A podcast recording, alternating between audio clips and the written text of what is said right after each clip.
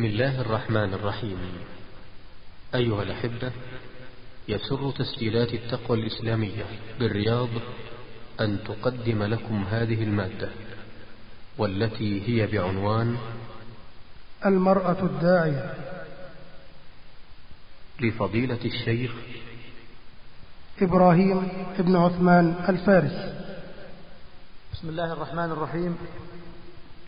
الحمد لله رب العالمين وصلى الله وسلم على نبينا محمد الأمين وعلى آله وأصحابه ومن سار على نهجه واقتفى أثره إلى يوم الدين. أما بعد أرحب بكم في هذه الليلة الطيبة المباركة وأسأل الله سبحانه وتعالى أن يجعل اجتماعنا اجتماعا مرحوما وتفرقنا من بعده تفرقا معصوما وأن لا يجعل من بيننا شقيا ولا محروما. أما بعد أيها الإخوة أيها الأحباب إن الحديث عن المرأة ذو شجون إن الحديث عن قضايا المرأة يجر بعضه بعضا. إن هذه القضية من القضايا التي لم تطرق الطرق السليم وإن طرقت فطرق قليل لا يفي بالغرض.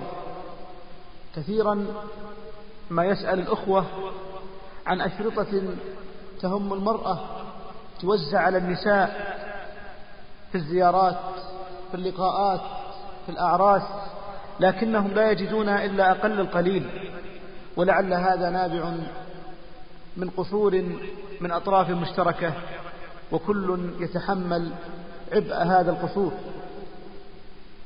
وأنا بدوري أشكر الإخوة القائمين على هذا المسجد لاهتمامهم بهذا الأمر والتركيز على هذه القضية فلعلهم قد ألقوا بعض التبعة عن كواهلهم نتيجة لترتيبهم لهذه الحلقة الطيبة المباركة.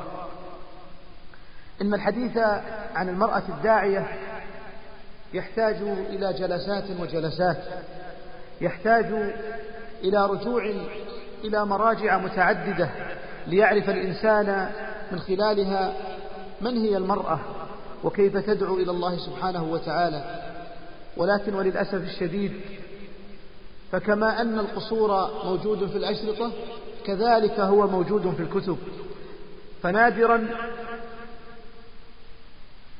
أو من النادر أن تجد كتبا تتحدث عن هذا الموضوع وتطرق هذا الموضوع قد تجد ولكنها قليلة وبالتالي فلعل هذا الأمر أو هذه الحلقة تسهم ولو بشيء قليل في حل بعض هذا القصور. إن المرأة التي نريد أن نتحدث عنها في هذا اللقاء هي المرأة التي التزمت بدين الله سبحانه وتعالى. هي المرأة التي استقامت على فطرة الله سبحانه وتعالى. هي المرأة التي اختطت لنفسها خطا خطه لها المصطفى صلى الله عليه وسلم فسارت في طريقه لم تحد عنه قيد أنملة. هذه المرأة هي مدار الحديث في هذا اليوم وهي مدار الكلام في هذا اللقاء. ولعل الأخ جزاه الله خيرا ذكرني بموضوع حالة المرأة قبل الإسلام. تلكم المرأة التي كانت تعامل معاملة أقل من كثير من الجمادات. فلقد كانت تعامل عند اليونان وعند الرومان على أنها أثاث يباع ويشترى على أنها مهدورة الدم على أنها لا تملك لنفسها شيئا على أنها مجرد خلق للاستمتاع فقط. وعندما جاءت النصرانية المحرفة رأوا في المرأة أنها شيطانا أو متلبسا متلبس أو أن الشيطان قد تلبس بها وبالتالي فهم يكرهونها ويتأذون منها ولا يقتربون منها. وكلما كان الإنسان أقرب إلى الله أو كلما أراد الإنسان أن يتقرب إلى الله فلا بد له أن يبتعد عن المرأة.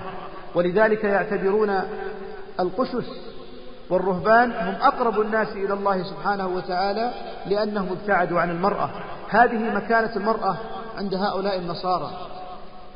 وإذا انتقلنا إلى الجانب الجاهلي أو جانب المشركين الذين كانوا يعيشون قبيل بعثة المصطفى صلى الله عليه وسلم لرأينا كيف يعاملون أو كيف تعامل المرأة عندهم. لقد كانت المرأة في وقت الجاهلية مهانة لدرجة غريبة سواء كانت طفلة أو شابة أو كبيرة في السن. فالطفلة توأد تدفن في التراب وهي حية. لما؟ خوف العار خوف الفقر خوف أشياء أخرى. وإذا كبرت تمتع بها من يأخذها يأخذها.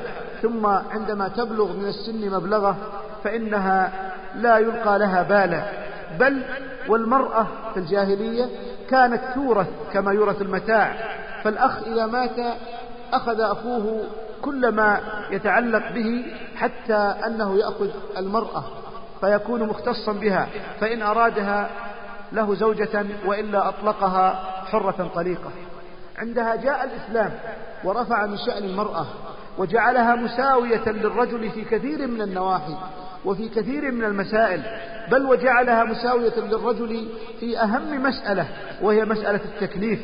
فإن هذه المرأة إن اتبعت طريق الإسلام وسارت على طريق الحق فإن لها ما للرجل وعليها ما على الرجل. هذا هو حال المرأة في الإسلام. وعندما نتحدث عن هذه المرأة فإننا, فإننا نتحدث عنها من خلال منطلق واحد أعدها الإسلام لتسير عليه وهو الدعوة إلى الله سبحانه وتعالى. إن المرأة داعية ولا يمكن أن توجد امرأة إلا وهي داعية. أيا كانت هذه المرأة. فإنها فإن المرأة إما أن تدعو إلى خير أو تدعو إلى شر.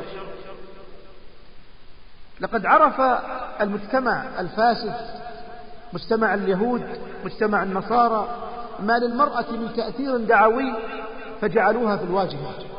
جعلوها في الواجهة لدعوة الآخرين للوقوع في حبائلهم. لقد استخدموا المرأة للدعوة أو إن شئت فقل للدعاية والدعاية هي الدعوة. فإن المرأة تخرج في التلفاز تخرج في الإذاعة تخرج في الصحافة تخرج في الملهى تخرج في الملعب تخرج في الشارع تخرج في المحل التجاري. لماذا يا ترى؟ ألا يوجد رجال يقومون مقام المرأة في هذه الحالة؟ بلى أن الرجال كثير. ولكنهم يرون أن هذه المرأة تحقق مبدأ الدعوة أكثر من الرجل ويكون التأثير الناتج من هذه الداعية أكثر أثرا وأعمق تأثيرا من الرجل.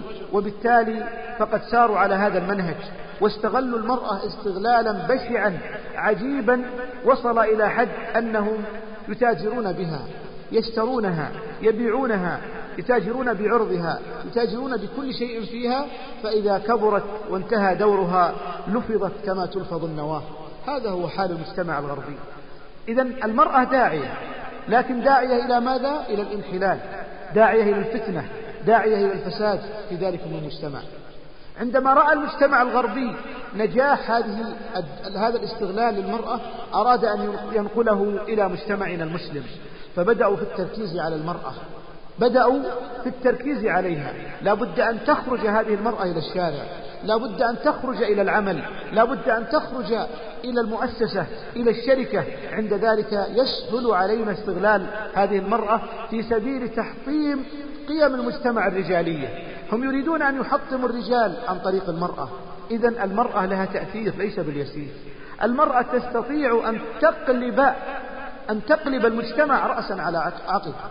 فالدنيا متاع وخير متاعها المرأة الصالحة. فإذا كانت المرأة فاسدة فإن هذه المرأة ستفسد هذه الدنيا. وفساد أقوام قد أقوام كثر قد اشتهر عنهم أن السبب في ذلك هو النساء. كما ثبت ذلك في حديث المصطفى صلى الله عليه وسلم أن فساد بني, بني إسرائيل كان من النساء. إذا هذه المرأة الداعية عندما بدأ الغرب والشرق في محاولة نقل ما نجحوا فيه إلى العالم الإسلامي وجدوا النجاح تلو النجاح. كان همهم الأول والأخير تحقيق مبدأ خذ غطاء المرأة أو حجاب المرأة وغط به المصحف فسيكون النجاح هو حليفنا باستمرار. كان هذا المبدأ قد نصبوه أمام أعينهم خذ الغطاء خذ الحجاب خذ النقاب ثم غطي به المصحف. فالجهل سينتشر والسفور سيظهر والاختلاط سيكون هو النتيجة ومع, ومع الاختلاط الجهل ومع الجهل سيكون الفساد ومع الفساد سيكون الضياع. هذا هو هدفهم.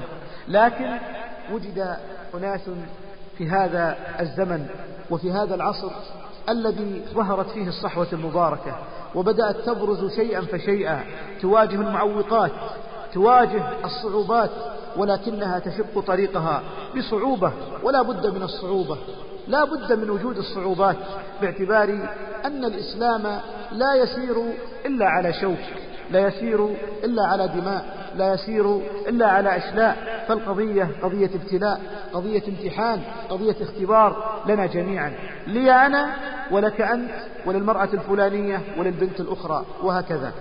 أقول أن هذه الدعوة المباركة والصحوة الطيبة بدأت تركز على المرأة فبدأت تعطي المرأة شأنها وترفع من شأنها وتركز على قضية درء الأعداء أو درء المحاولات العدائية التي يقوم بها الأعداء ضد هذه المرأة. ولعلنا نعلم ونعرف أن هذه المرأة تعد نصف المجتمع. نصف المجتمع من الناحية الحسية من الناحية التعدادية كما تعرفون في التعداد السكاني نادرا ما يتفوق عدد النساء على الرجال بشكل بين ملحوظ أو الرجال على النساء بشكل بين ملحوظ. كذلك هي نصف المجتمع الصغير داخل البيت فالمرأة في مقابل الرجل والبنات في مقابل الأولاد. ولا يمكن أن يستقيم شأن الأسرة إلا بوجود هذا التعادل هذه المعادلة. فمرأة زائد رجل تساوي أسرة. مرأة صالحة زائد رجل صالح تساوي أسرة صالحة. إذا هذه المعادلة لا بد من وجودها. فقضية أن المرأة نصف المجتمع هذه حقيقة ناصعة بينة لا يمكن أن يتغافل عنها أو يغفل عنها أحد. هذه المرأة التي صلحت والتي انتهجت نهج الحق لا بد أن تكون مربية. لا بد أن تكون داعية. لا بد أن تكون ملتزمة. لما؟ لأنها بهذا تؤدي دورا يكمل الدور الذي يقوم به الرجل. فالرجل داعية إلى الله والمرأة داعية إلى الله سبحانه وتعالى وبين الدعوتين ارتباط والتزام لا ينفك أحدهما عن الآخر. فلو نجح الرجل في دعوته وقصرت المرأة فإن الخلل سيظهر كما سنعرف بعد قليل. إن المرأة صانعة الرجال. فإن الرجال لا يوجدون إلا بنساء صالحات. لا يمكن أن يوجد رجل إلا إذا وجدت المرأة الصالحة التي تربيه التربية الحسنة ثم الزوجة الصالحة التي تشرف عليه وتراعي شؤونه المراعاة الحسنة كذلك. إذا هذه المرأة التي تعد صانعة الرجال تحتاج منا إلى وقفات. وقفات معها فيما يرتبط بالجوانب الدعوية. قبل أن ننتقل إلى بيان النقطة التالية تحضرني قصة تبين مدى همة المرأة وعلو همة المرأة وهي قصة لامرأة كانت تعيش في الجاهلية أسلمت وحسن إسلامها. هذه المرأة هي هند بنت عتبة بنت عتبة ابن ربيعة كانت متزوجة بالفاكه ابن المغيرة. هذه المرأة كانت تعيش في الجاهلية مع زوجها مستقرة مرتاحة البال وكان زوجها الفاكه له أصدقاء له زملاء له آه، زوار وفي يوم من الأيام كان جالسا في بيته مع زوجته وكانت زوجته قد ألقت عنها بعضا من ملابسها باعتبار أنها حرة في بيتها. فعن للفاكهة بن المغيرة غرضا يريد أن يأتي به من مكان ما فخرج من البيت مسرعا.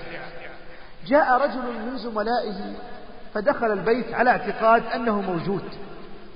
عندما دخل رأى المرأة فخرج مسرعا باعتبار أنه لم يجد هناك رجلا.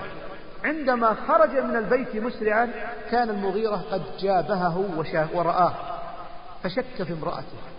أنها قد واعدت شيئا رجلا ما وفعلت ما فعلت. فاتهمها. وتركها تذهب إلى بيت والدها. فقال لها عتبة اسمعي يا بني. إن كان صادقا فأخبريني. فأني, فإني سأرسل إليه من يقتله غيلة.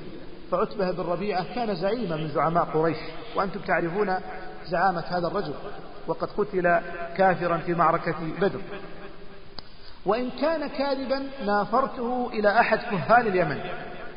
قالت لا والله يا والدي إنه كاذب. قال إذا يا فاكه هلم لأنافرك. فذهبوا سويا إلى هذا الكاهن.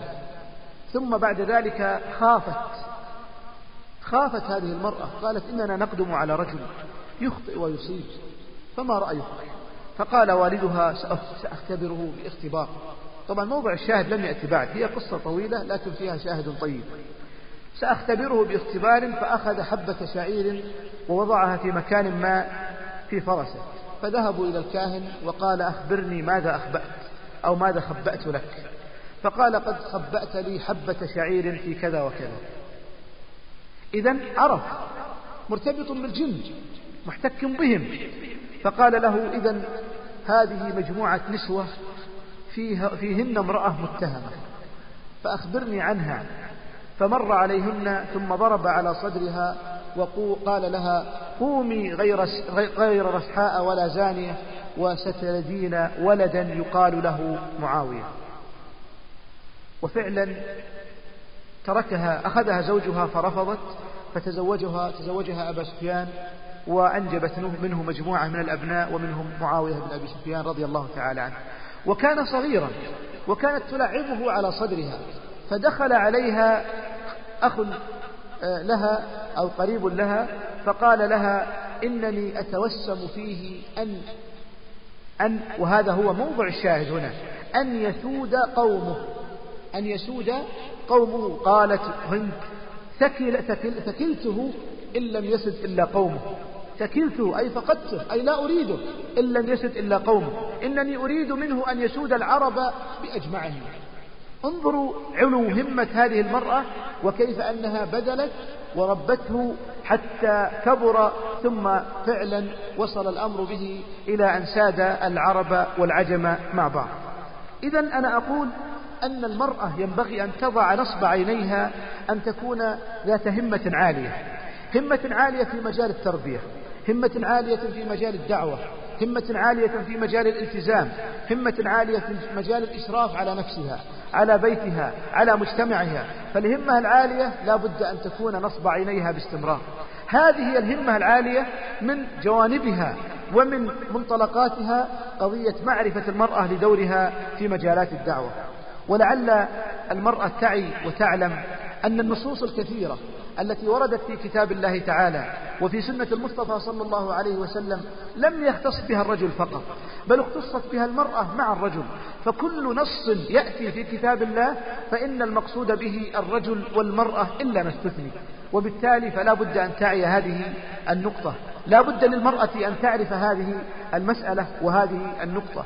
وعندما يقول الله سبحانه وتعالى ادع إلى سبيل ربك بالحكمة والموعظة الحسنة وجادلهم بالتي هي أحسن فإن الخطاب هنا ينصب على الرجال وينصب على النساء. فأنت أيها الرجل تدعو إلى سبيل الله. بماذا؟ بالحكمة والموعظة وما يرتبط بذلك. والمرأة كذلك تخاطب بهذا الخطاب فتدعو إلى الله سبحانه وتعالى بالحكمة والموعظة وبالتالي فخطاب الرجل وخطاب المرأة سواء. كذلك قول الله سبحانه وتعالى قل هذه سبيلي أدعو إلى الله على بصيرة أدعو إلى الله على بصيرة. هذا الخطاب لي أنا ولك أنت ولك أنت فالخطاب لنا جميعا. فأنا أدعو إلى الله على بصيرة وأنت تدعين إلى الله سبحانه وتعالى على بصيرة. كذلك قول الرسول صلى الله عليه وسلم كلكم راع وكلكم مسؤول عن رعيته وفي الحديث والمرأة راعية في بيت زوجها ومسؤولة عن رعيتها. فالرعاية هنا معنى عجيب. فالرسول صلى الله عليه وسلم قد أوتي جوامع الكلم فالكلمات القليلة تعبر عن المعاني العظيمة. فهذه الكلمة كلمة الرعاية تشمل الدعوة. تشمل الالتزام تشمل التربية تشمل جوانب متعددة كلها تدخل تحت لفظة الرعاية. فأنت أيها أيتها المرأة راعية. راعية في ماذا؟ في بيت زوجك. في بيت زوجك تدعين أولادك تربين أبنائك آه، تشرفين على زوجك على زوجك. تدعين من يزور هذا البيت من النساء من الرجال الذين لك علاقة وصلة بهم إذا أنت راعية في هذا البيت وستسألين أمام الله سبحانه وتعالى. يوم لا ينفع مال ولا بنون إلا من أتى الله بقلب سليم عن هذا البيت. ماذا فعلت به؟ ماذا عملت له؟ ماذا قدمت له؟ سواء كان هذا البيت أولادا أو بنيانا حتى أو زوجا أو غير ذلك. ننتقل إلى النقطة التي تليها وهي المسألة أو ربما أقول لب موضوع هذه أو هذا اللقاء وهو المرأة الداعية.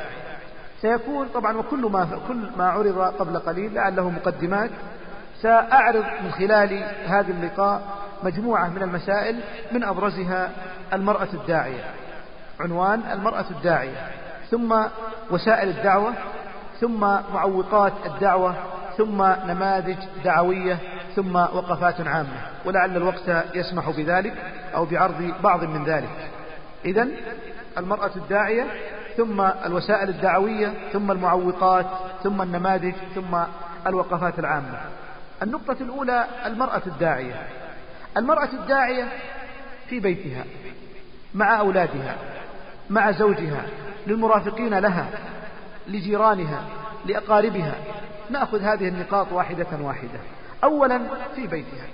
في بيتها أقصد بذلك البيت الحسي أو البيت آه، الجاف أو البيت الجامد. أي أن المرأة لا بد لها أن تكون داعية في ذلكم البيت المصمم ليكون سكنا لهذه المرأة.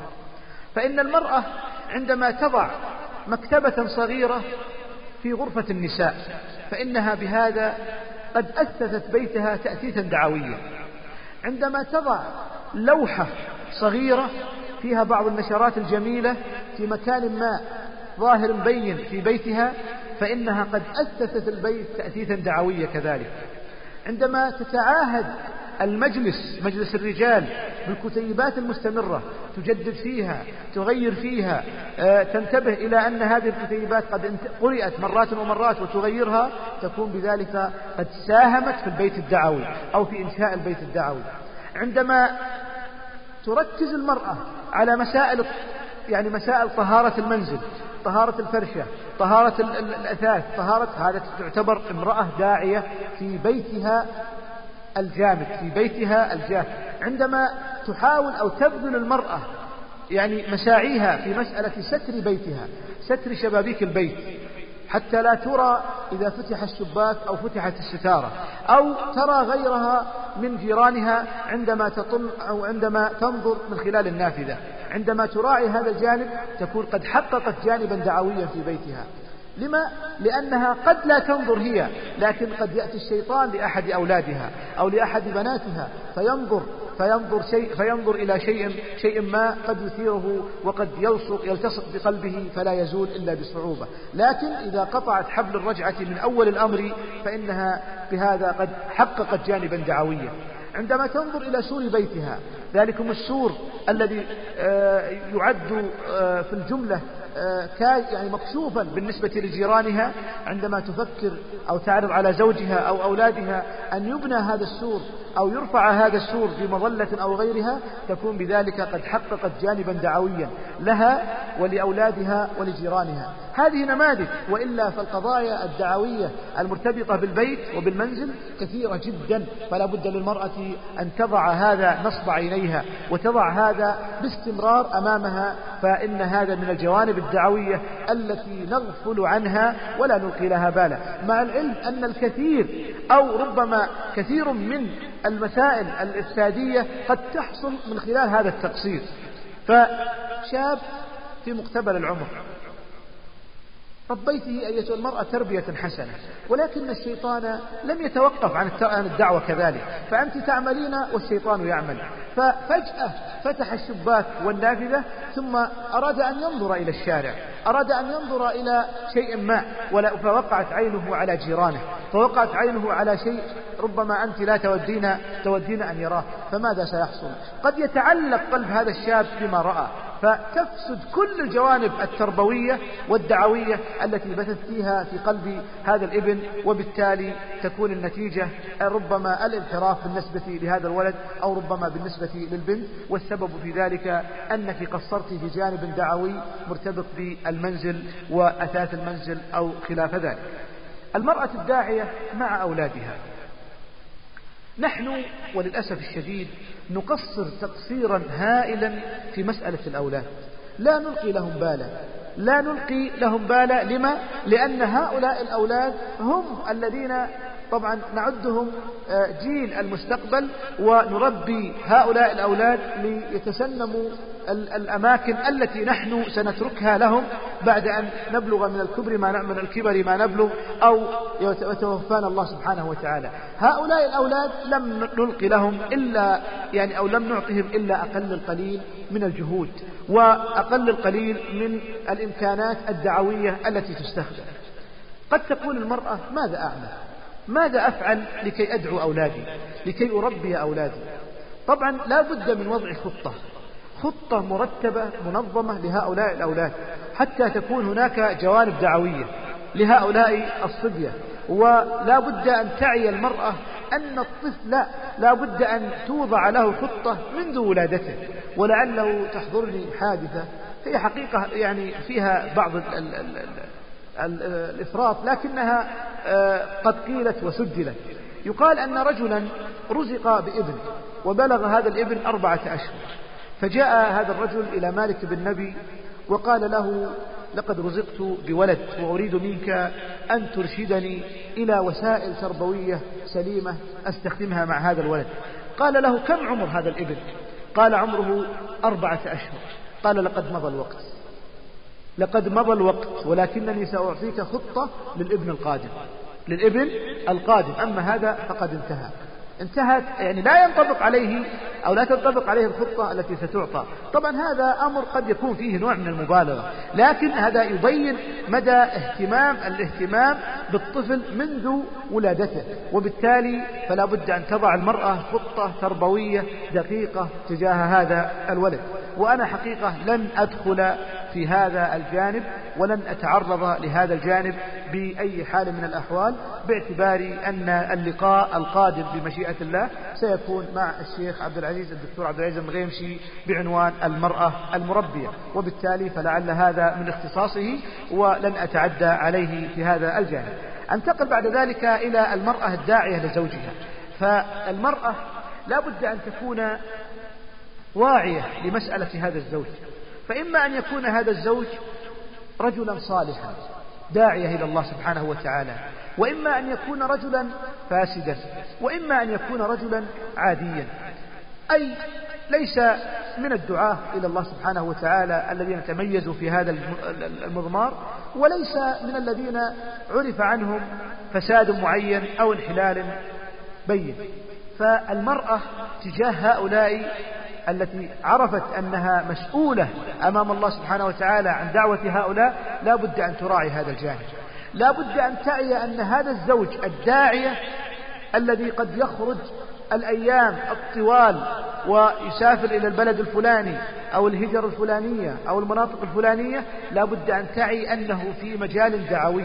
فتصبر على هذا الانقطاع وتتحمل هذه الفرقة في سبيل أن هذا الزوج يؤدي عملا دعويا فتتحمل ذلك وتبتغي وجه الله سبحانه وتعالى من هذا التحمل. إذا هذا يعد مسألة تعد مسألة دعوية. فقد ساهمت في طبعا آه، تنشيط زوجها. فعندما يستأذنها زوجها في الذهاب وتودعه بقلب منشرح وبأسارير منبسطة ويعلم هذا الزوج أن زوجته قد اقتنعت وعرفت المهمة التي سيقوم بها. عند ذلك يؤدي هذا العمل الدعوي في القرى أو الهجر أو البوادي أو غيرها وهو مرتاح البال. فينتج إنتاجا أفضل من لو كان قد خرج من امرأة غاضبة ساخطة متسخطة عليه فإنه سيكون متكدر البال آه، متغير النفس وبالتالي فإن الأداء سيضعف. إذا هذه مسألة.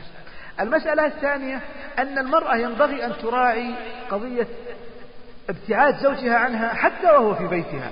فقد يكون دائم الهموم دائم التفكير. لا يفكر في كيف يؤسس البيت يؤسس البيت. لا يفكر كيف يحصل على مال.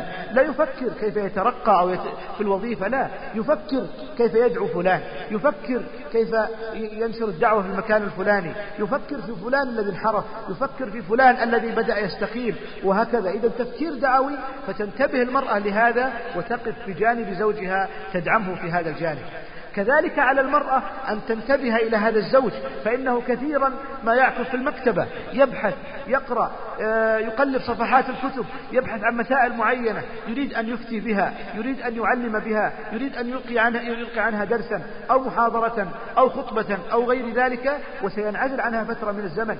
تعي المرأة هذا الجانب وتقدر لزوجها هذا الجهد وتقدير هذه المرأة لهذا الجهد يعد أمرا دعويا لأنها دعمت هذا الزوج وجعلته يؤدي ما أدى وهو يحس أن هذه المرأة التي تقف بجانبه قد تحملت آه، هذا الانقطاع وهذا العناء آه، الذي طبعا يفعله هو.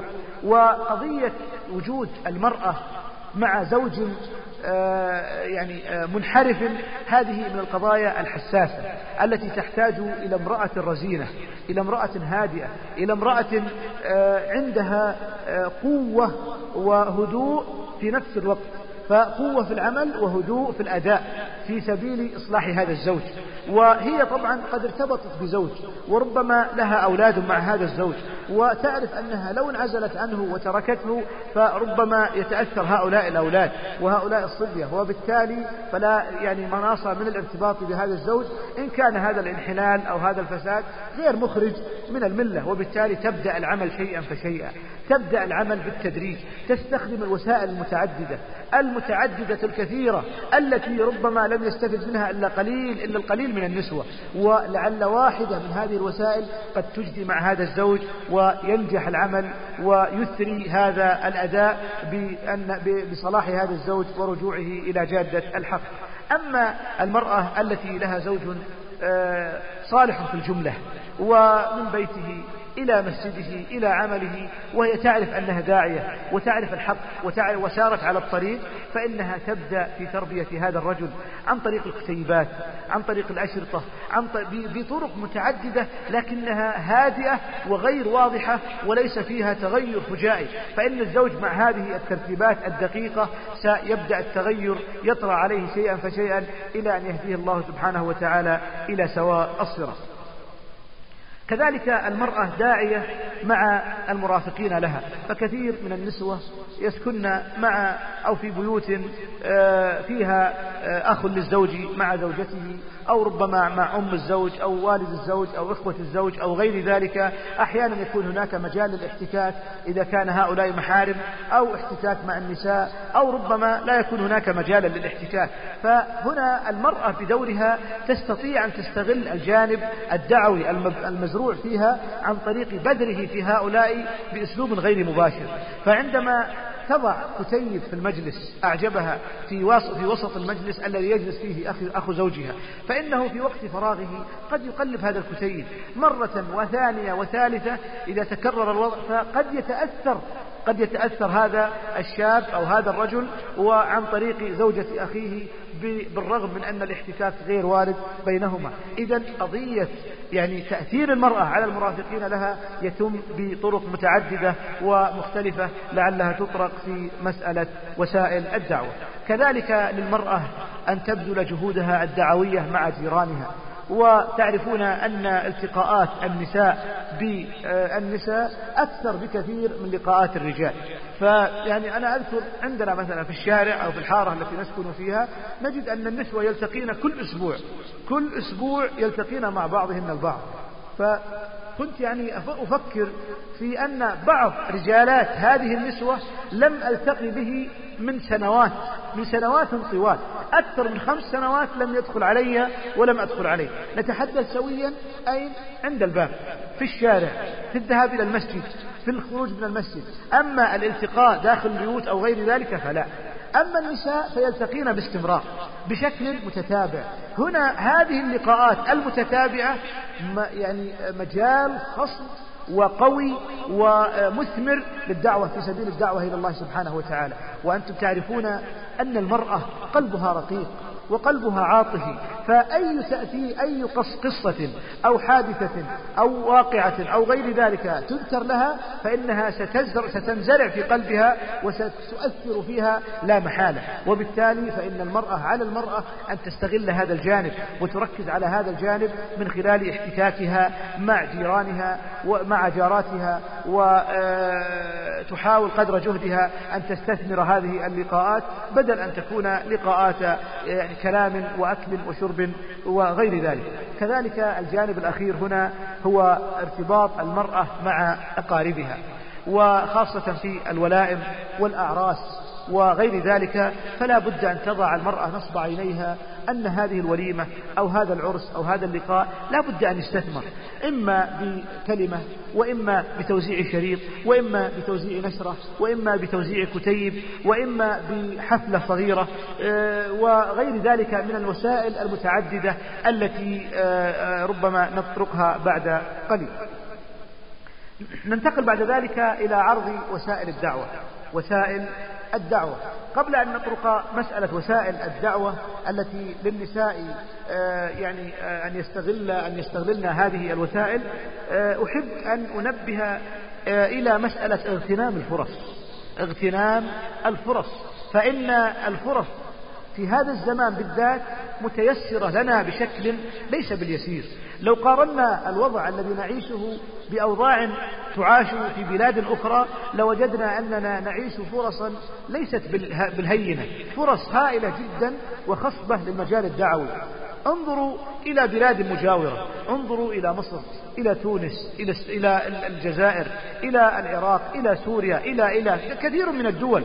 ربما لا تتيسر الفرص التي نجدها نحن في هذه البلاد المباركة. وبالتالي فاغتنام الفرص مهم جدا في هذا الوقت بالذات باعتبار أن المرأة لا بد لها أن تساهم في عودة الأمة إلى عزها ومجدها الذي فقدته منذ أمد بعيد. ومن الفرص التي ينبغي أن تغتنمها هذه المرأة ما ذكرت قبل قليل ومنها كذلك الصحة.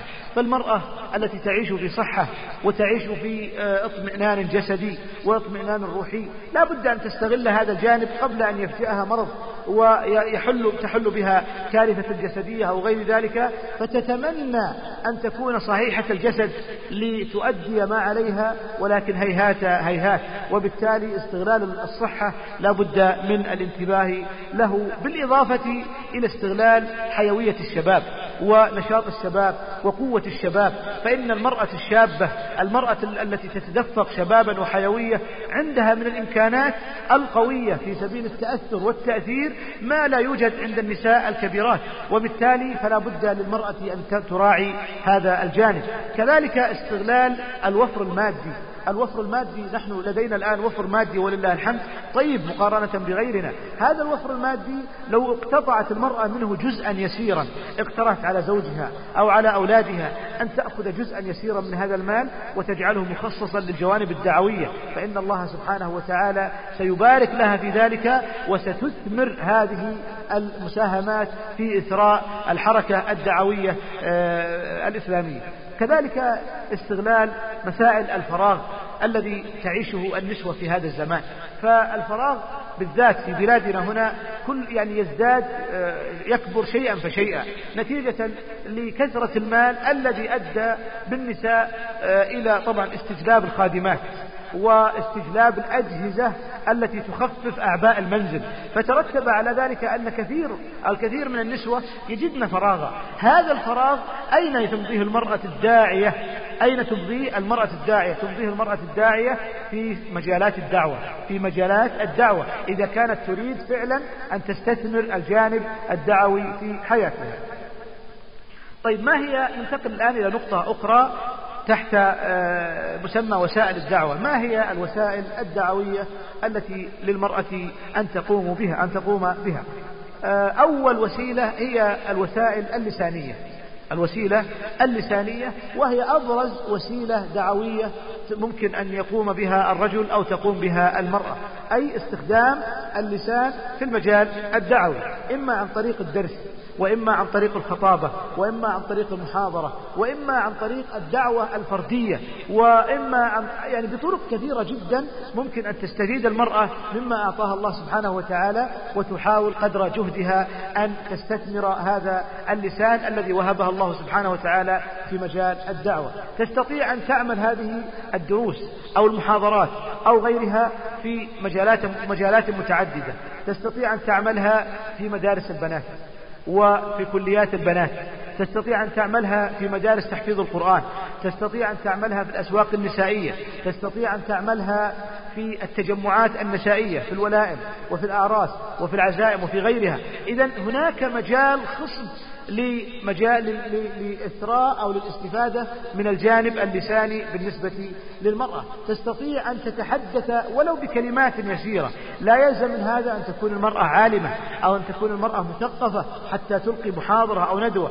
كلمات يسيرة تقرأها في كتاب أو قصة تفقهها وتعرفها تستطيع أن تبديها وتلقيها على مجموعة من النسوة. تكون هذه القصة ذات أثر ليس باليسير ربما على بعض هذه النسوة. وبالتالي فلا يستحقر يحقرن الإنسان الإنسان من من المعروف شيئا مهما قل ومهما صغر فإن هذا المعروف قد يسري وقد يثمر ولو لم يعلم الإنسان هذه الثمرة. لأنك تلقي كلاما فقد يقع في قلب آه، جاف ولكنه يقع يقع موقعا طيبا ثم يبدأ ينمو شيئا فشيئا ويترعرع شيئا فشيئا إلى أن ينمو امرأة صالحة طيبة وأنت لا تعلمين ولا تشعرين. كذلك من الوسائل الدعوية مسألة القدوة والسلوك. فقد لا تستطيع المرأة أن تلقي شيئا. لا تعرف مسألة الإلقاء إما حياء وخجلا أو عدم قدرة أو عدم إمكانية. فتنتقل أو ترتبط بجوانب أخرى. فقضية السلوك وقضية القدوة الصالحة هذا يعني أمر مهم جدا فيما يرتبط بالجوانب الدعوية فإن المرأة الداعية إذا كانت قدوة في نفسها في لباسها في سلوكها في كلامها في حركاتها في سكناتها فإن بقية النساء سينظرن إليها على أنها فعلا امرأة متزنة امرأة طيبة امرأة صالحة امرأة عليها جلال عليها وقار وعليها جلال. هذه المرأة ستكون قدوة لغيرها من النساء وسيستشهد بها كثيرا وهي لا تعلم. فعندما تأتي امرأة لتعاتب ابنتها الصغيرة تقول لها انظري إلى فلانة فإن فيها كذا وكذا من الأخلاق فيها كذا وكذا من السلوك الحسن.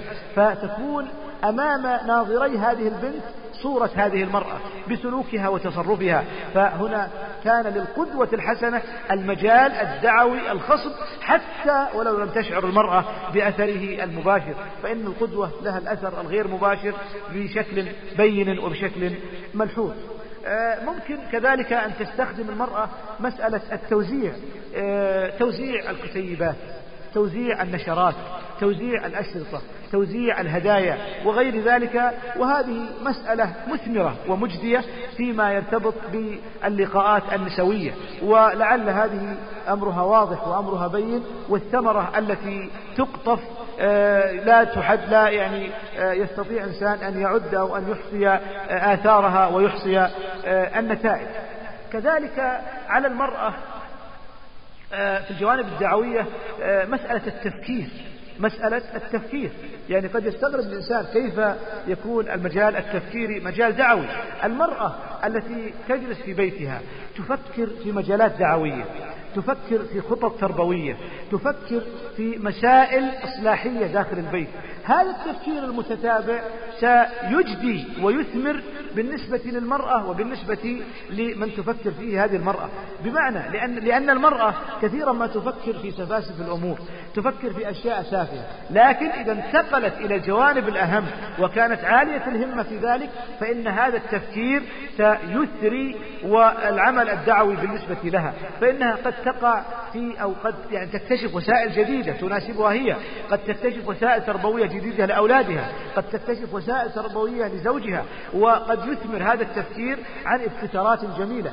قد يكون هذا التفكير في مجال بعيد عن الدعوة من الناحية الظاهرية لكنه دعوي. قد تفكر في إنشاء أو إصلاح جهاز معين فتدعو أولادها فكروا معي في إصلاح هذا الجهاز فكروا معي في تصميم هذا الشيء فكروا معي في تصميم هذا الديكور. هي بذاتها ترى أن, أن مشاركة الأولاد معها في التفكير هذا جانب دعوي. قد يكون هذا التفكير في مجال بعيد عن الدعوة من الناحية الظاهرية لكنه دعوي قد تفكر في إنشاء أو إصلاح جهاز معين فتدعو أولادها فكروا معي في إصلاح هذا الجهاز فكروا معي في تصميم هذا الشيء فكروا معي في تصميم هذا الديكور. هي من بذاتها ترى أن, أن مشاركة الأولاد معها في التفكير هذا جانب دعوي. الاحتكاك مع الأولاد وإعطائهم القيمة والأهمية سيكون ذلك جانب تربوي دعوي ليس باليسير حتى أن, أن هذه المرأة إذا أعطت هؤلاء الأولاد دفعات دعوية فيما بعد تقبلوا منها وهم مبسوطين وهم مسرورين. ولعله لعله يعني آه لعلي أذكر آه حادثة أو قصة بالأحرى آه هي حقيقة فيها بعض الشاهد في هذا الجانب الجانب التفكيري. يقول أحد التجار اليابانيين وهذا التاجر الياباني صاحب مصنع ضخم جدا للأجهزة الدقيقة. يذكر في مذكرات له يقول كنا يعني نصنع أجهزة بالغة التكاليف ودقيقة للغاية. فكانت هذه الأجهزة يعني تباع في جميع أنحاء العالم. وتعود إلينا بعض هذه الأجهزة بحكم أنها لا تعمل بشكل سليم. لا تعمل بشكل سليم. فطبعا بدأوا يفحصون هذه الأجهزة. مع الأجهزة يعني يفحصونها فحص عام فلا يجدون فيها شيء. فاستغربوا وتكاثر كثرت هذه الأجهزة التي تعاد مرة أخرى إلى المصنع. فبدأوا يفكرون. اجتمع المدير بالمدراء والمسؤولين عن المصنع. مصنع ضخم. فعرض عليهم المسألة. درسوا القضية من كل جوانبها. فما استطاعوا أن يصلوا إلى نتيجة. بدأت الأجهزة تتوالى في الرجوع إليه. كان هناك امرأة تعمل في هذا المصنع. وهذه المرأة كانت في يوم من الأيام جالسة وأمام شباك وفي المصنع وإذا بقطار وإذا بالقطار يمر بجانب المصنع. يمر بجانب المصنع ثم بعد حوالي يمكن نص ساعة مر قطار آخر. فبدأت تفكر. الآن الأجهزة هذه دقيقة وبالتالي هذه الأجهزة تحتاج إلى يعني آه يعني دقة في الصنع بحيث لا يؤثر فيها حتى الاهتزازات الخفيفة جدا. وهذا القطار يصدر اهتزازات وبالتالي فأنا أتوقع أن يكون هذا القطار هو الذي أثر في هذه الأجهزة. فذهبت بهذا بهذه الفكرة إلى المدير. فعرض علي على المدير. واجتمع مهندسو المصنع ورأوا أن هذا ممكن أن يكون صحيح. فلا بد من مراعاة من دراسة هذه المسألة. فدرسوا هذه المسألة بطريقة يعني دقيقة فتوصلوا إلى أن هذا الحل أو هذه القضية التي طرحتها البنت كانت هي يعني المثا هي المجال الذي بسببه كانت تعاد هذه الأجهزة. فإذا مر القطار والجهاز يصنع فإن الجهاز طبعا يفتت قليلا أو يكون فيه بعض التأثير. فطبعا ليس هناك مجال إلا نقل المصنع عن مكانه أو نقل القطار وليس هناك إمكانات لنقل هذا أو هذا فيقال أنهم عملوا عوازل هائلة على جدار المصنع وحفروا قناة عميقة فيها ماء لحجز الذبذبات. فلم ترجع أو فلم ترجع إليهم أي أجهزة أخرى. هذا بدوره يعطينا دليل على أن التفكير صادر من امرأة لكنه أثمر ثمرة ليست باليسيرة في سبيل صنع أجهزة تنتشر في جميع أنحاء العالم. فأنا أقول أن التفكير إذا كان سليما فإنه سيثمر وهذه الثمرة سيكون أو ستؤتي أكلها بشكل بين وبشكل متميز. كذلك من الوسائل الدعوية الزيارات. آه، التي لا بد للمرأة أن تضعها نصب عينيها. والزيارات هنا هناك زيارات تسمى زيارات إلزامية بالنسبة للنساء. فهذه امرأة قد رزقت بابن وتمكث في بيت أهلها أربعين يوما. فلا بد من زيارتها والإطمئنان على صحتها. تذهب إليها وتزورها. طبعا هذه الزيارة تعتبر مجالا دعويا. قد تكون هذه المرأة التي رزقت بهذا الولد أو بهذه البنت قد تكون ليست على المستوى المطلوب من الالتزام. فممكن أن يكون من ضمن الإهداء الذي يهدى لها. نحن نساؤنا ماذا يهدينا؟ باغة فيها آه، قطعة ملابس وملف للطفل وكرتون علك أو كرتون حلاوة. يعني هذه الهدايا.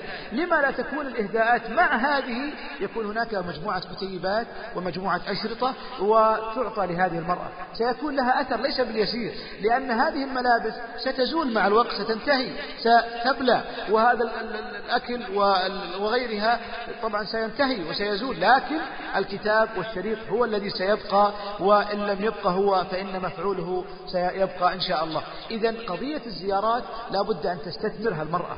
كذلك الزيارات الطارئة الزيارات لا أقول الطارئة الزيارات التي آه، تقوم بها المرأة آه، لأقربائها وزميلاتها وغير ذلك فلا بد من استغلال هذه الزيارات في الجوانب الدعوية. لا أقول أن على المرأة أن تجعل كل وقتها دعوة. يعني لا تذهب إلى لقاء إلا وتلقي فيه كلمة ولا تذهب إلى عزيمة إلا وتلقي فيه محاضرة ولا تذهب إلى عرس إلا وتوزع فيه أشرطة هذا هو المطلوب لكن لا يلزم أن يكون دائما. لكن تضع المرأة نصب عينيها أن لا تفرط في وقت من الأوقات إلا وقد أدت فيه شيئا ولو يسيرا ولو قليلا. ولو أن تأخذ شريطا واحدا واحد فقط. يعني تذهب إلى عرس لا يلزم أن تأخذ معها ثلاث كراتين كل كرتون في 200 شريط 200 شريط لا. تأخذ معها إذا استطاعت لو شريط واحد. إنما تضع نصب عينيها أن تؤدي شيئا أن تؤدي شيئا ولو كان قليلا وتعتبر نفسها إذا لم تؤدي شيئا أو لم تقدم شيئا قد قصرت في هذا الجانب. كذلك استغلال آه، يعني التجمعات النسائية العامة. كما يحصل في أسواق النساء أو الأسواق النسائية ولعل هذه مجال الدعوة فيها بين وواضح ومعروف. آه، ومثلا أضرب لكم مثال أو نموذج على مثلا أسواق الهودج التي يعرض فيها مثلا مجموعة من الأفلام آه، في عن طريق الفيديو عن البوسنة والهرسك عن الصومال عن أفغانستان عن يعني أوضاع معينة آه، تحصل في العالم الإسلامي. ربما يحصل فيها محاضرات مسجلة وأحيانا يقوم أو تقوم نسوة مجتهدات. جزاهن الله جزاهن الله خيرا بإلقاء بعض الدروس والمحاضرات في هذه الأسواق. وأنا أعرف حقيقة مجموعة من النساء يذهبن إلى هذه الأسواق بهدف فقط الاستماع والجلوس للاستفادة من المحاضرة والاحتكاك بالأخريات آه، للاستفادة منهن. إذا لم تذهب للتسوق ولا لإنفاق المال بل ذهبت للاستفادة. إذا استغلال الأسواق جانب مهم جدا في المجال آه، الدعوي ما هي معوقات الدعوة؟ معوقات الدعوة كثيرة جدا وأبرز هذه المعوقات المعوق أو المعوق المعوق الفكري آه، أو الهجمة آه، الفكرية المعاصرة خاصة في هذا الزمان. عن طريق التشويه تشويه فكر أفكار الناس عن المرأة. ومحاولة بث هذا الفكر داخل يعني عقول النساء وأن هذه المرأة ينبغي لها أن تكون مساوية للرجل وينبغي لها أن تتحرر وينبغي ينبغي لها أن تنطلق من قيودها وينبغي لها أن تقود سيارتها بنفسها وتعمل كيف تشاء تذهب كيف تشاء تأتي وتذهب إلى بأي أسلوب وفي أي وقت وبأي كيفية ليس للرجل عليها سلطة. هذه الأفكار يراد منها أن تنتقل المجتمعات الإسلامية إلى إلى يعني لأن تكون مشابهة للمجتمعات الغربية التي انتشر فيها الانحلال الذي أدى بها الآن إلى أن تسلك سبيل الانهيار الانهيار. فالمجتمعات الغربية الآن تنهار شيئا فشيئا ولا يلزم من هذا أن يكون الانهيار في سنة في سنين بسيطة أو قليلة. الانهيار انهيار الدول ليس كانهيار الأفراد. انهيار الدول قد يمضي عليه عشرات السنين. قد تكون دولة بدأت مرحلة الانهيار لكنها لا تنهار إلا بعد خمسين سنة. وبالتالي فالمجتمعات الغربية تأمل من المجتمع المسلم أن يسلك نفس المسلك فينهار فتستطيع فتساويه يعني فيتساوى المجتمع المسلم مع المجتمع الغربي في هذا الجانب ويتفوقون علينا في العدد والعدة فيكونون هم المسيطرين. وبالتالي يحاولون نشر ذلك بشكل قوي جدا ولعل الهجمة البينة الواضحة في المؤلفات الفكرية والأفكار المطروحة فيما يرتبط بالسفور والاختلاط والمساواة وغيرها أمرها واضح وبين ولا يحتاج طبعا إلى مزيد بيان لضيق الوقت. كذلك من المعوقات الدعوية طبعا وهذا المعوق أعتبره معوق لأن بعض النساء تكون قد تشربت هذه الأفكار وبالتالي تتأثر بها ولا تستطيع أن يعني أو ربما لا تستطيع أن تدعو لأن بعضا من هذه الرواسب قد يعني رسخ في ذهنها. كذلك إذا أرادت أن تدعو أخريات قد تجابه يعني نساء يحملن هذه الأفكار فيكون مجال الدعوة يعني ضيقا نتيجة لمحاولة إقناع هذه وتلك وهذه في سبيل ال يعني ال ال الانفلات من هذه الأفكار آه، التي انغرست في أذهانهم. كذلك من المعوقات الدعوية الوسائل الإعلامية أو وسائل الإعلام أو الهجمة الإعلامية سواء كانت تلفازا أو فيديو أو صحافة أو إذاعة أو غيرها. وهذه الوسائل الدعوية الإعلامية لعلنا يعني آه، كلنا جميعا بلا استثناء لا يعني آه، يفوتنا أن آه، نعلم مدى تأثيرها على المرأة بخاصة. فالمرأة دائما تعكف في البيت وتمكث في البيت وتبقى في البيت والإعلام أمامها. فالتلفاز يعمل طوال الوقت. كل الوقت الذي تعيشه المرأة يعني واعية منتبهة نجد أن الإعلام يبث فكره اتباعا ليدخل هذا الفكر في عقلها وفي فكرها. فإن انتقلت من محطة إلى أخرى وجدت محطة أمريكا أو محطة لندن أو محطة باريس وهذه تبث فكرا منحلا ويعني وسائل تربوية فاسدة وجوانب أخلاقية هابطة. فتنهار المرأة نتيجة لذلك ويترتب على ذلك أن تكون داعية انحلال بدل أن تكون داعية صلاح. إذن هذه المرأة الداعية ستجابه هذا الجو... هذه الجوانب الإعلامية أو هذه الهجمة الإعلامية الصارخة من قبل هؤلاء الأعداء. كذلك من معوقات الدعوة الجهل. فكثير من النسوة يجهلن العلم الشرعي. ليس لديهن من العلم الشرعي إلا أقل إلا أقل القليل. والجهل هذا يؤدي بهن إلى أن لا يعلمن دورهن في هذه الحياة. لا يعلمن أنهن مسؤولات عن تربية أولادهن التربية السليمة. بل ولا يعرفن كيف يربين الأولاد ولا يعرفن شؤون الزوج ولا يعرفن شؤون الدعوة بشكل عام. نتيجة للجهل. لذلك على النساء أن يهتممن بالعلم ويركزن على جوانب العلمية عن طريق التلقي العلمي ولله الحمد والمنة الجوانب العلمية ممكن أن تؤخذ الآن عن طريق الكتب الموجودة والمنتشرة في الأسواق. عن طريق التسجيلات التي فيها من الدروس العلمية الشيء الكثير عن طريق حضور بعض الدروس العلمية التي ممكن أن تحضرها النساء. وهذه جوانب آه، مفتوحة وموجودة وليس فيها إشكال. الجانب المعوق الرابع الحياء. فالحياء معوق كذلك من معوقات الدعوة إلى الله سبحانه وتعالى بالنسبة للمرأة. فالمرأة حيية. فالمرأة يعني تخجل بسرعة وتستحي بسرعة وتتأثر بسرعة نتيجة ل آه، يعني هذه الفطرة التي وجدت فيها. وبالتالي فأقول فأقول أن المرأة يعني التي تستحي تعد يعد هذا الاستحياء جانبا آه، فاضلا في المرأة. ولكنه إذا زاد عن حده يعد عيبا في المجال الدعوي فإنها قد تدخل في مجتمع ترى فيه من المنكرات الشيء الكثير. ومع ذلك لا تستطيع أن تغير وتدعو وتنهى وتأمر وغير ذلك. لما؟ لأنها تستحي ولأنها تخجل. وكثيرا ما نسمع النساء يقولن ذلك تقول أنا رأيت كذا وكذا لماذا لم تنصحي والله أستحي. والله أخجل. ليش؟ إذا هذا خجل مقدور فيها. فهو معوق ينبغي على المرأة أن تراعيه وتنتبه له فالحياء له حدود وله نطاق معين ولا يمكن فإذا تجاوزها سمي هذا تقصيرا وسمي هذا ذلا وسمي آه، بأسماء مختلفة آه، متفاوتة. آه، لعله حان الأذان الآن وبعد الأذان إن شاء الله نكمل بقية النقاط بشكل سريع. الجانب الخامس من معوقات الداعية أو الدعوة هو شؤون المنزل. فالمرأة كثيرا ما تشتكي من كثرة أعمالها في منزلها وأن هذا العمل يعيقها كثيرا عن أداء كثيرا من المهمات الدعوية التي تتمنى أن تقوم بها. وهذا حقيقة فيه جانب من الصحة وجانب من الخطأ كذلك. فإن القيام أو قيام المرأة بشؤون المنزل وإشرافها على منزلها ليكون منزلا مريحا آه، يشعر فيه الزوج بالراحة النفسية والإطمئنان القلبي ويشعر فيه كذلك الأولاد بالراحة. هذا الاهتمام من قبل هذه المرأة يعد بحد ذاته أمرا دعويا وجانبا دعويا مهما. فإن الطفل أو الرجل إذا لم يجد منزلا آه، يرتاح فيه ويطمئن فيه قلبه فإنه سيترك ويخرج إلى غيره أو يبحث عن غيره من الأماكن التي يمضي يمضي فيها الوقت. فيمضي الوقت في سهرات وفي لقاءات وفي غير ذلك وطبعا هذا بحد ذاته قد يؤدي إلى انحراف هذا الزوج إن كان قابلا لذلك. وطبعا نفس العملية تنقل إلى الأولاد.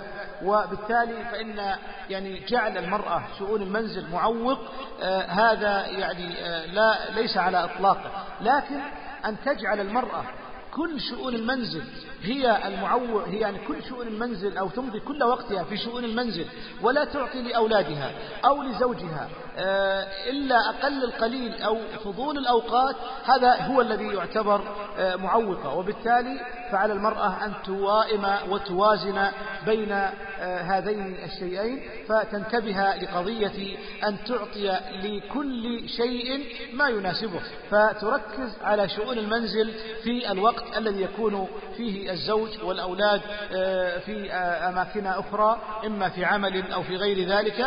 فإذا عادوا إلى البيت وجدوا البيت يعني آه، قد انتهى العمل الأساسي فيه فيما يرتبط بتنظيمه وتنظيفه وغير ذلك ويجدون الراحة مع أمهم أو يجد الرجل الراحة مع زوجته وهذا بحد ذاته يعد أمرا دعويا مهما. آه، الجانب الآخر قضية آه، المواصلات أو السادس قضية المواصلات. فكثير من النسوة يقولن نتمنى حقيقة أن ندعو إلى الله سبحانه وتعالى وقد أعطانا الله سبحانه وتعالى القدرة على ذلك. ففي الإمكان أن ألقي محاضرة أو ألقي ندوة وفي الإمكان أن أفعل كذا وكذا وعندي العلم المناسب والذي يؤهلني لأن أؤدي جوانب دعوية. ولكنني لا أستطيع أن أنتقل من مكان إلى آخر بحكم أنني لا أجد المواصلات المناسبة فزوجي آه، ربما إما أنه يرفض وإما أنه مشغول باستمرار وبالتالي فلا مجال للانتقال. هل أستجلب سائقا؟ يذهب بي إلى مكان أو إلى وآخر؟ أقول نقول لا. طبعا هنا فلا بد أن تضعي نصب عينيك. إن إن الله سبحانه وتعالى لا يكلف نفسا إلا وسعها. وأن الله سبحانه وتعالى بين فاتقوا الله ما استطعتم. فأنت في على ستجازين على نيتك فنيتك صالحة وهدفك الهدف الذي طبعا تهدفين له صالح ولكنك تتحيرين الفرصة ولم تأتي الفرصة وبالتالي فضعي هذا نصب عينيك أي أنك, أنك ستؤجرين على حسب النية التي تنوين. كذلك من معوقات الدعوة رب الأسرة وكثيرا ما يكون رب الأسرة معوق معوق من معوقات الدعوة إما لأنه منحرف أو لأنه لا يفهم مبدأ القوامة آه، في قوله تعالى الرجال قوامون على النساء. لا يفهم مبدأ القوامة فهما سليما فيرى أن القوامة هي أن يضغط على المرأة فيتحكم فيها كيفما يشاء ويصرفها كيفما يشاء يأمرها آه، بالأمر الخاطئ فلا بد له لها أن تطيع ويأمرها بما يشاء وكيف فأقول أن عدم فهم القوامة بالنسبة لهذا الرجل طبعا هذا يعد معوقا بالنسبة لهذه المرأة. وعلى المرأة الداعية أن تراعي هذا القصور في هذا الرجل أي في رب الأسرة فتحاول أن تعالجه أولا ويعد ذلك أمرا دعويا منها له. وبالتالي فإذا عولج ونجح فإنها بعد ذلك ممكن أن تستفيد من رب الأسرة في المجالات الدعوية الأخرى. النقطة الأخيرة قبل الأخيرة نماذج دعوية. آه، نريد أن نقف وقفات آه، موجزة مع بعض النماذج النسوية الدعوية التي تبين لنا مدى حرص هذه النسوة التي سأذكر بعضا من قصصهن على الدعوة إلى الله سبحانه وتعالى. أستفتح ذلك بذكر قصة طبعا سأذكرها بإيجاز قصة امرأة كبيرة في السن. عمرها يتجاوز السبعين عاما. هذه المرأة تحب أشرط كثير من العلماء أه ولا يمكن أن تجد شريطا لهذا العالم أو ذاك إلا وقد حصلت عليه واشترته. فعندها من الأشرطة مئات لهؤلاء تسمعها باستمرار. لكن هل هي تسمع فقط وتركز على الجانب السلبي أي السماع السماع السماع؟ أم أنها تنقل هذا السماع الذي يرسخ في قلبها وفي عقلها وفي وجدانها إلى عمل وإلى إنتاج؟ طبعا هذه المرأة الكبيرة في السن تعتبر داعية ونموذج للدعاة بشكل غريب. أنا لدي عنها قصص كثيرة جدا. سأذكر لكم نموذجين اثنين من مجالاتها الدعوية أو مناهجها الدعوية. هذه المرأة وهي موجودة آه، مد الله في عمرها. هذه المرأة تقول أو يذكر الذي آه، يعرفها أو يعايشها يقول كنت رجلا منحرفا وكنت أسافر من الرياض إلى منطقة تبعد عن الرياض أنا لن أذكر أسماء آه، مدن أو غير ذلك تبعد عن الرياض في حدود آه، يمكن المئتين, المئتين كيلو. يقول فكانت تسافر معي بعض الأحيان باعتبار أنها قريبتي ويعني أنا محرم لها. فكنت أسافر إلى هذه المنطقة وأبث فيها يوم أو يومين ثم أعود أنا وهي. فكنت يعني أستمع إلى الغناء ومعي مجموعة من الأشرطة. هي معها حقيبة صغيرة فيها أشرطة لفلان من العلماء ولفلان فلان من الدعاء فيقول في يوم من الأيام أول سفرية سافرت أنا وهي يقول عندما يعني بدأ السفر شغلت الأغنية الفلانية المغني الفلاني. فسكتت ثم يقول بعد أن مضى حوالي ربع ساعة من الطريق قالت لي يا فلان آه الآن أنت تحب هذا صح ولا لا؟ قال نعم. تحب اللي يغني هذا؟ قال نعم. ومبسوط معه؟ قال نعم. قالت بس أنا حقيقة ما أحب وأنا لا ما ودي أسمع وأنا أتضايق منه فيعني أنت الآن تفرض علي شيء أنا ما أريده. قال بس أنا ما أستطيع يعني أخلي السيارة يعني بدون صوت بدون قال طيب أنا عندي رأي. إيش رأيك نحقق الأهداف كلها؟ أنت تصير مبسوط وأنا أصير مبسوط. قال شلون؟ قالت الطريق الآن ساعتين. لك ساعة ولي ساعة. قالت قال ما يعني شاف الوضع مقبول. قال ما في مانع. قالت خلاص الآن أنت بديت راح من وقتك ربع ساعة باقي لك ساعة إلا ربع. شغل على كيفك. يقولوا أشغل المسجل وأسمع. طبيعي جدا. يوم راح ساعة بالضبط قالت خلاص جاء دوري الآن. يقولوا تعطيني شريط القطان قديم قصص وعبر الظاهر قصص وعبر يبدو لي كذا العنوان. فيقول أخذت الشريط. وشغلت الشريط. شغلت الشريط. لا يعني فيه نقطة لطيفة في الحادثة هنا. يقول الطريق ساعة ونص ليست ساعتين. يقول عندما مضى ساعة كاملة آه، أو ساعة وربع قالت خلاص جاء دوري أنا الآن. فشغل الشريط. هي تعرف الشريط زين؟ امرأة عمرها سبعين سنة. يقول فبدأت أسمع قصة قصتين ثلاث وإذا هي ممتازة القصص دي. بعدين قالت خلاص انتهى دوري طفه قال لا لا لا خلي أسمع. يقول قالت لي طف الشريط في قصة في وسط قصة قوية جدا. قلت لا خلي أسمعها. قالت لا هات الشريط. خلاص انتهى وقتي أنا. هي طبعا يقولون الاتفاق أو يقول هذا أن الاتفاق يبدو أنه كان مو على النص بعد على الربع لها الربع وله ثلاث الأرباع فقالت خلاص انتهى وقتي. هات شريط وشغل أنت مسجل. قال يا بنت الحلال قال ما أبي مسجل. أبى أسمع هذه. قالت ابدا. شوفوا كيف الشد والجذب هنا. يقول وفي النهاية قالت خلاص واصل. يقول في هذه اللحظة فعلا يعني انغرس في قلبي حب هذه الأسرة. وفي العودة نفس العملية. يعني إلى الآن ما بعد بديت أتأثر. في العودة نفس العملية. أعطتني جزء من الوقت والجزء الأكبر ولها الجزء الأصغر. فبعد هذه السفرية في خلاص يعني بدأت فعلا أعرف أنني على خطر إذا جانب دعوي عجيب من هذه المرأة. أضرب لكم مثال آخر لهذه المرأة كذلك. يقول هذا الأخ بعد أن هداه الله سبحانه وتعالى يقول آه، جاءني مجموعة من المجاهدين. آه، فيقول جلست أنا وهم من جماعة آه، من جماعات الجهاد. يقول آه، جلست أنا وهم وإذا هم يعرضون أنهم محتاجين إلى مبلغ كذا وكذا من المال قريب من ثلاثين ألف. يحتاجون لهذا المبلغ لبناء كذا وكذا وشراء كذا وكذا من الكتيبات السلفية لنشرها. أنا ما عندي هذا المبلغ. لا أملك من هذا المبلغ إلا شيء يسير فماذا أفعل؟ قلت بشوف هذه المرأة. قد يكون عندها شيء.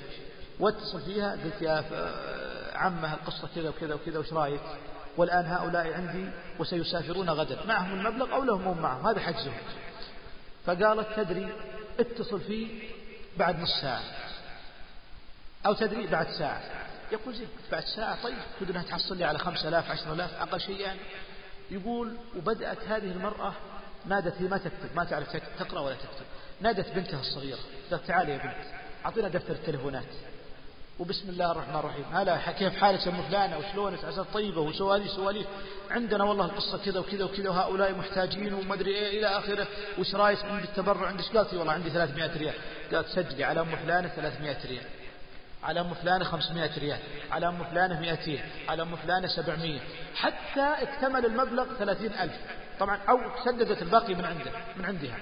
طيب راحت لولدها قالت تعال أنت عندك الآن في البنك فلوس. أبيك تسلفني إلى لمدة أسبوع بس ثلاثين ألف. سلف. قالت قال مو معقول يما أنا محتاج. قالت أتبي تحتاجين قبل أسبوع؟ قال لا. قالت خلاص عطني إياها ولك بعد أسبوع تجي. قال خير إن شاء الله. ويكتب لها شيك بثلاثين ألف. يكتب لها شيك قالت يا ويوم زهم عليها بعد ساعة. قالت تعال يوم جاء ولا هذا الشيك بثلاثين ألف. شيك ثلاثين ألف. إذا منهج دعوي عجيب من هذه المرأة. هذه المرأة الآن دفعت ثلاثين ألف واشتري بها كتيبات وأشرطة سلفية في التوحيد وفي العقيدة ونشرت في عدة بلاد واستفاد منها آلاف مؤلفة. إذا منهج دعوي عجيب. خذوا مثال آخر. آه، امرأة تعرفونها ربما زوجة محمد بن سعود. موضي بنت وطبان هذه المرأة كانت تعيش في قرية صغيرة حقيرة في الدرعية ليس فيها أحد إلا أقل القليل وإذا بالإمام محمد بن عبد الوهاب يقدم على الدرعية خائفا يترقب من هول ما هدد به من قتل واعتداء من خلال آه، أهل حريملاء أو غيرها واتجه إلى الدرعية. فقابل محمد بن سعود وعرض عليه طبعا أراد أن يقابله فلم يجد دخل في بيته وإذا بامرأته امرأة محمد بن سعود موضي بنت وطبات تكلمه. فعرض عليها الأمر. ثم عندما ذهب جاء زوجها فعرضت عليه الأمر وحثته. ودعمته وشجعته وأصرت عليه إلى أن ارتاح قلبه وفؤاده وضميره لهذه الدعوة فالتحم مع الإمام محمد بن عبد الوهاب وأقاموا الدعوة السلفية في ذلك الحين. إذا فعل من؟ فعل امرأة وتأثير امرأة. وهذه الدعوة التي برزت والتي نقطف ثمارها إلى الآن كان من جهودها أنها أن هناك امرأة داعية إلى الله سبحانه وتعالى فعلت ما فعلت فأثمرت هذا الفعل ما ترون. نموذجا ثالثا.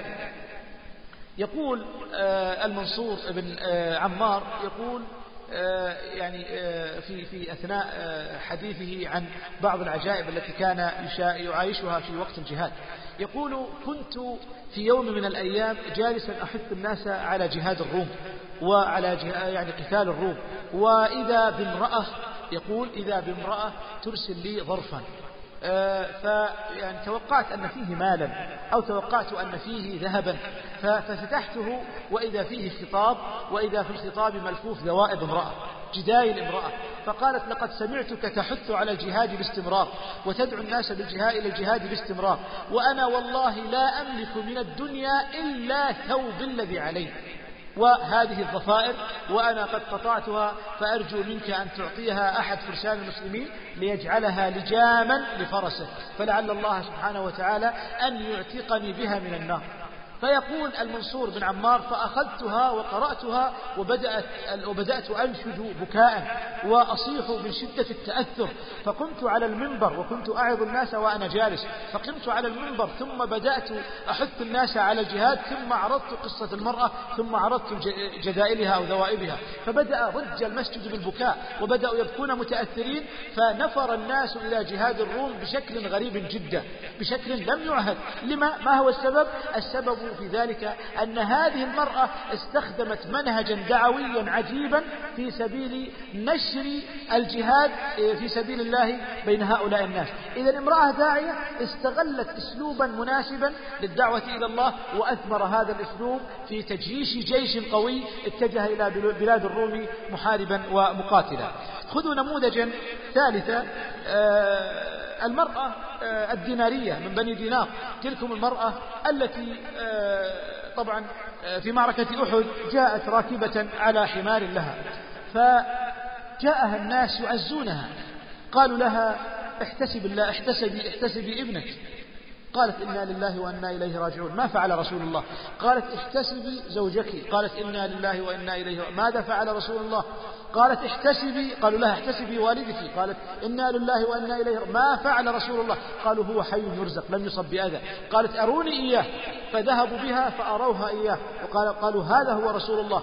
قالت كل مصيبة بعدك جلل إذا هذه المرأة هذه المرأة التي فقدت أعز الناس بالنسبة لها زوج وأخ أو زوج وأب وابن هذه المرأة وجدت أن في بقاء الداعية رسول الله صلى الله عليه وسلم في بقائه على قيد الحياة مجالا خصبا لاستثمار الدعوة ووصول هذه الحادثة تعطي القارئ لها دفعة قوية دعوية. فأنت عندما تقرأها وأنا عندما أقرأها والمرأة الفلانية عندما تقرأها تحس أن هذه المرأة قدوة وتحس أن هذه المرأة فيها جانب قوي من التحمل والصبر تجعلنا فعلا نتأسى بها. فعملها هذا اليسير البسيط آه، بالنسبة لنا نحن ولكنه عظيم بالنسبة لها. هذا العمل يعد جانبا تربويا دعويا بالنسبة لنا يعطينا يثري فينا أشياء كثيرة في الاهتمام بالدعوة.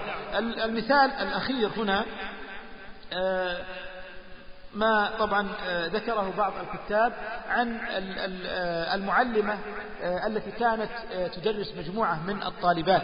وكانت هذه المعلمة تدرس وكان الحديث آه، ينصب على قضية اللباس. وكان هناك بنت صغيرة جدا محتشمة وتلبس ثيابا محتشمة جدا فقالت لها هذه المرأة التي كانت سيئة في سلوكها وفي تصرفها آه، قالت لها إذا لم تغيري هذه الملابس فلا أريدك معي في هذا الفصل انتقلي إلى أي مدرسة أخرى. فذهبت هذه البنت تبكي إلى والدتها وقالت لها إن الوضع كذا وكذا فما رأيك؟ فقالت لها أمها ما رأيك؟ المدرسة تأمرك بأن تلبسي كذا وكذا. والله سبحانه وتعالى يأمرك أن تلبسي كذا وكذا. فأيهما تطيعين؟ قالت أطيع الله. قالت إذا أخبر المدرسة بذلك. وعندما جاء الغد رأتها على ملابسها بل أفضل. فقالت لها ألم أنهك عن ذلك؟ قالت بلى ولكنني رأيتك قد أمرتيني بأمر وأنه أمرني بأمر فأطعته وعصيتك. قالت من هو؟ قالت الله. فتقول المرأة هذه المعلمة قالت سكتت يعني أصيبت بصدمة قوية ثم خرجت من الفصل واتصلت بالأم. وقالت لها إذا استطعت أن تأتي فأتيني غدا.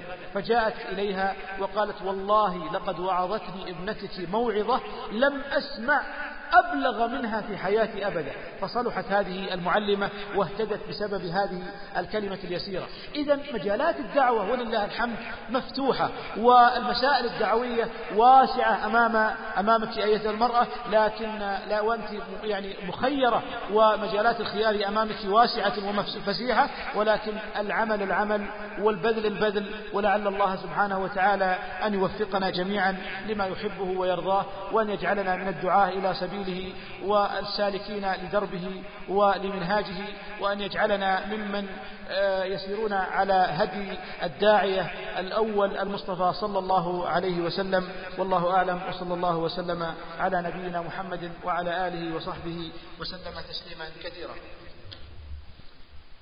شكر الله لمحاضرنا هذه الكلمات الطيبة وجعلها جل وعلا في موازين أعماله وأعمالنا يوم نلقاه ونفع بها.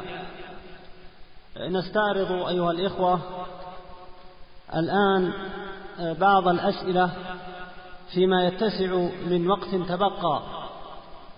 ونشير إلى أن يعني بعض الأسئلة رأى الشيخ بأن تعرض على فضيلة الشيخ عبد الله بن عبد الرحمن بن جبريل بإذن الله تعالى في الجلسة القادمة. ما كان منها مهما يعني مما أشار إليه السائلين بأهميته وضرورته يعرض بإذن الله على فضيلته يوم الأربعاء. يقول السائل هل المرأة كالرجل في وجوب بلاغ الدعوة إلى الله تعالى؟ أرجو إيضاح هذا. طبعا لا بد أن يعلم الإنسان أن كل يعني مخلوق قد يسر له أمر ويسر له منهج والإنسان مطالب بهذا المنهج.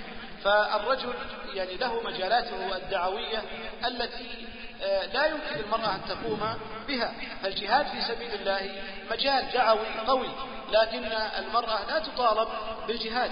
كذلك للرجل أن يقوم ويخطب على المنابر أمام الناس والمرأة لا تستطيع أن تفعل ذلك لكنها تستطيع أن تكمل هذا العمل بما تستطيعه أمام النساء. فالمرأة عليها إبلاغ ومطالبة بالبلاغ والمرأة في هذا الجانب مساوية للرجل تماما.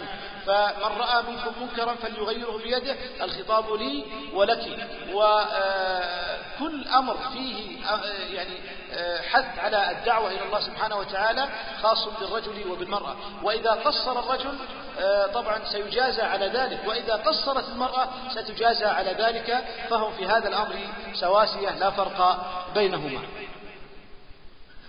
يقول شيخ الإسلام ابن تيمية الدعوة إلى الله تعالى تشمل كل ما أمر الله به من الواجبات والمستحبات وكل ما نهى عنه من المحرمات والمكروهات.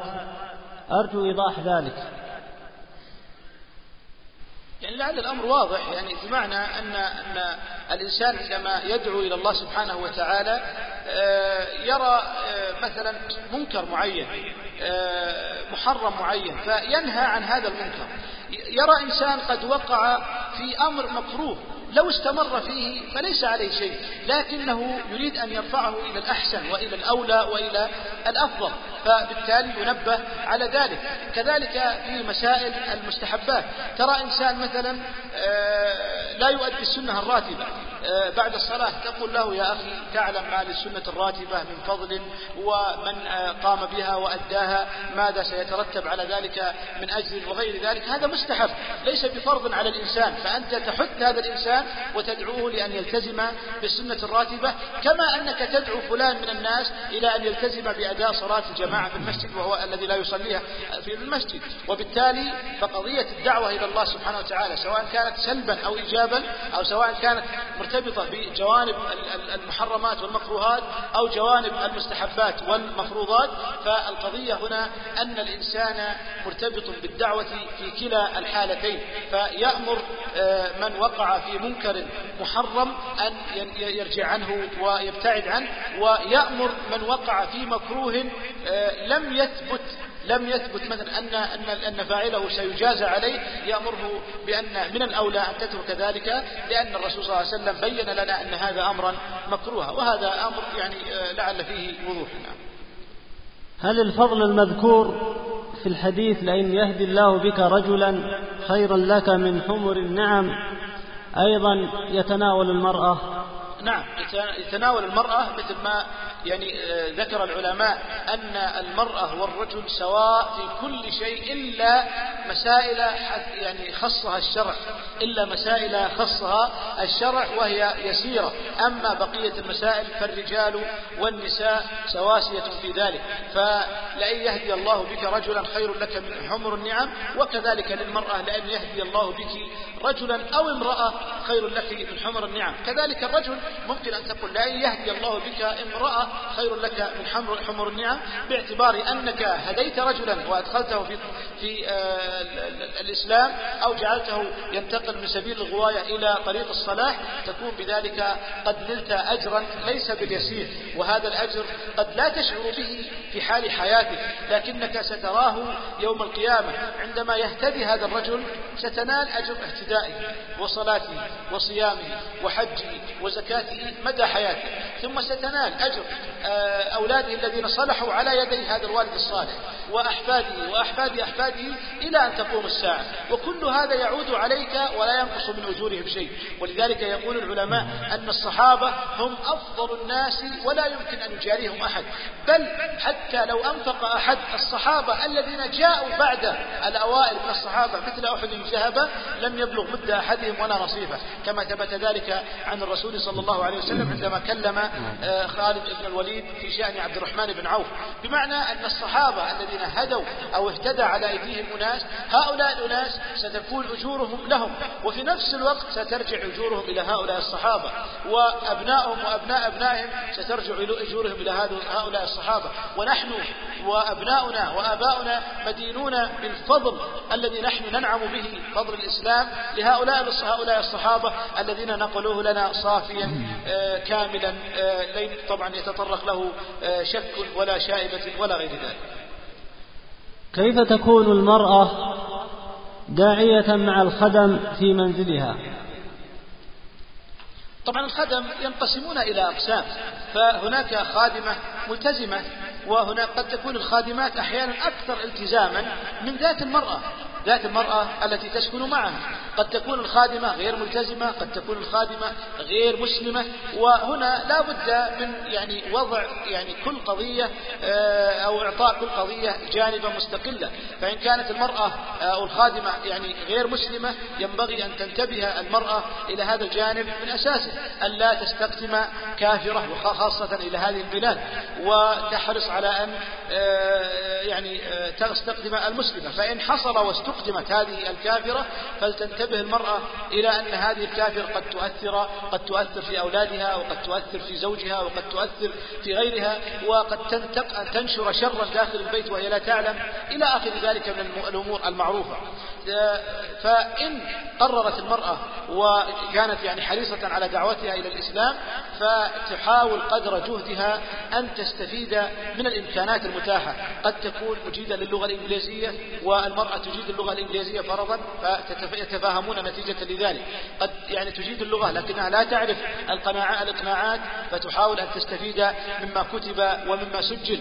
وقد تستعين أو تستفيد من مكاتب دعوة الجاليات في إمدادها بالأشرطة وإمدادها بالكتيبات التي تعطيها لهذه المرأة تباعا.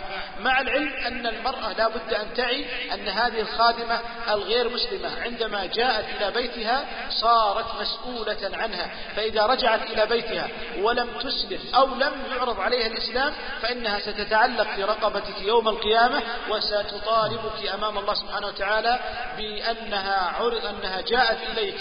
وأنت مسلمة ولم تعرضي عليها الإسلام لا من قريب ولا بعيد.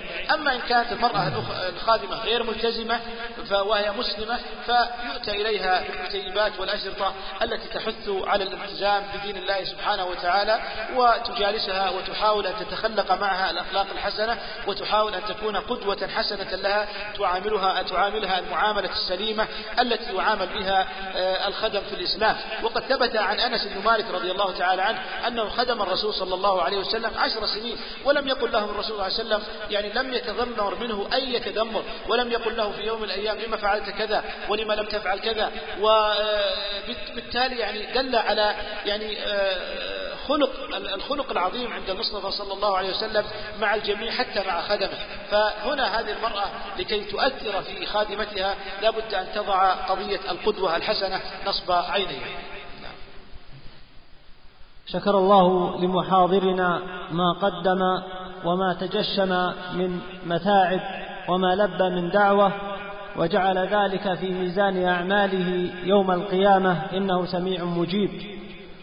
وشكر الله لكم أيضا حسن استماعكم واحتسابكم في التفقه في دين الله جل وعلا لأن هذا هو الخير من أراد به جل وعلا خيرا فقهه في الدين. والله أعلم وصلى الله على نبينا محمد. أيها الإخوة بموجب فهرس تسجيلات التقوى فإن رقم هذا الشريط هو عشرة آلاف وخمسمائة وستة وخمسون. أخي الكريم الشريط الإسلامي وسيلة عظيمة من وسائل الدعوة إلى الله. ولا شك أن استعمالك لهذه الوسيلة جزء من الدعوة إلى الله. ومن أحسن قولا ممن دعا إلى الله وعمل صالحا وقال إنني من المسلمين. فبادر أخي الكريم بإسماع هذا الشريط لمن تعرف ومن لا تعرف فلعل الله أن ينفع به والدال على الخير كفاعله. مع تحيات تسجيلات التقوى الإسلامية الرياض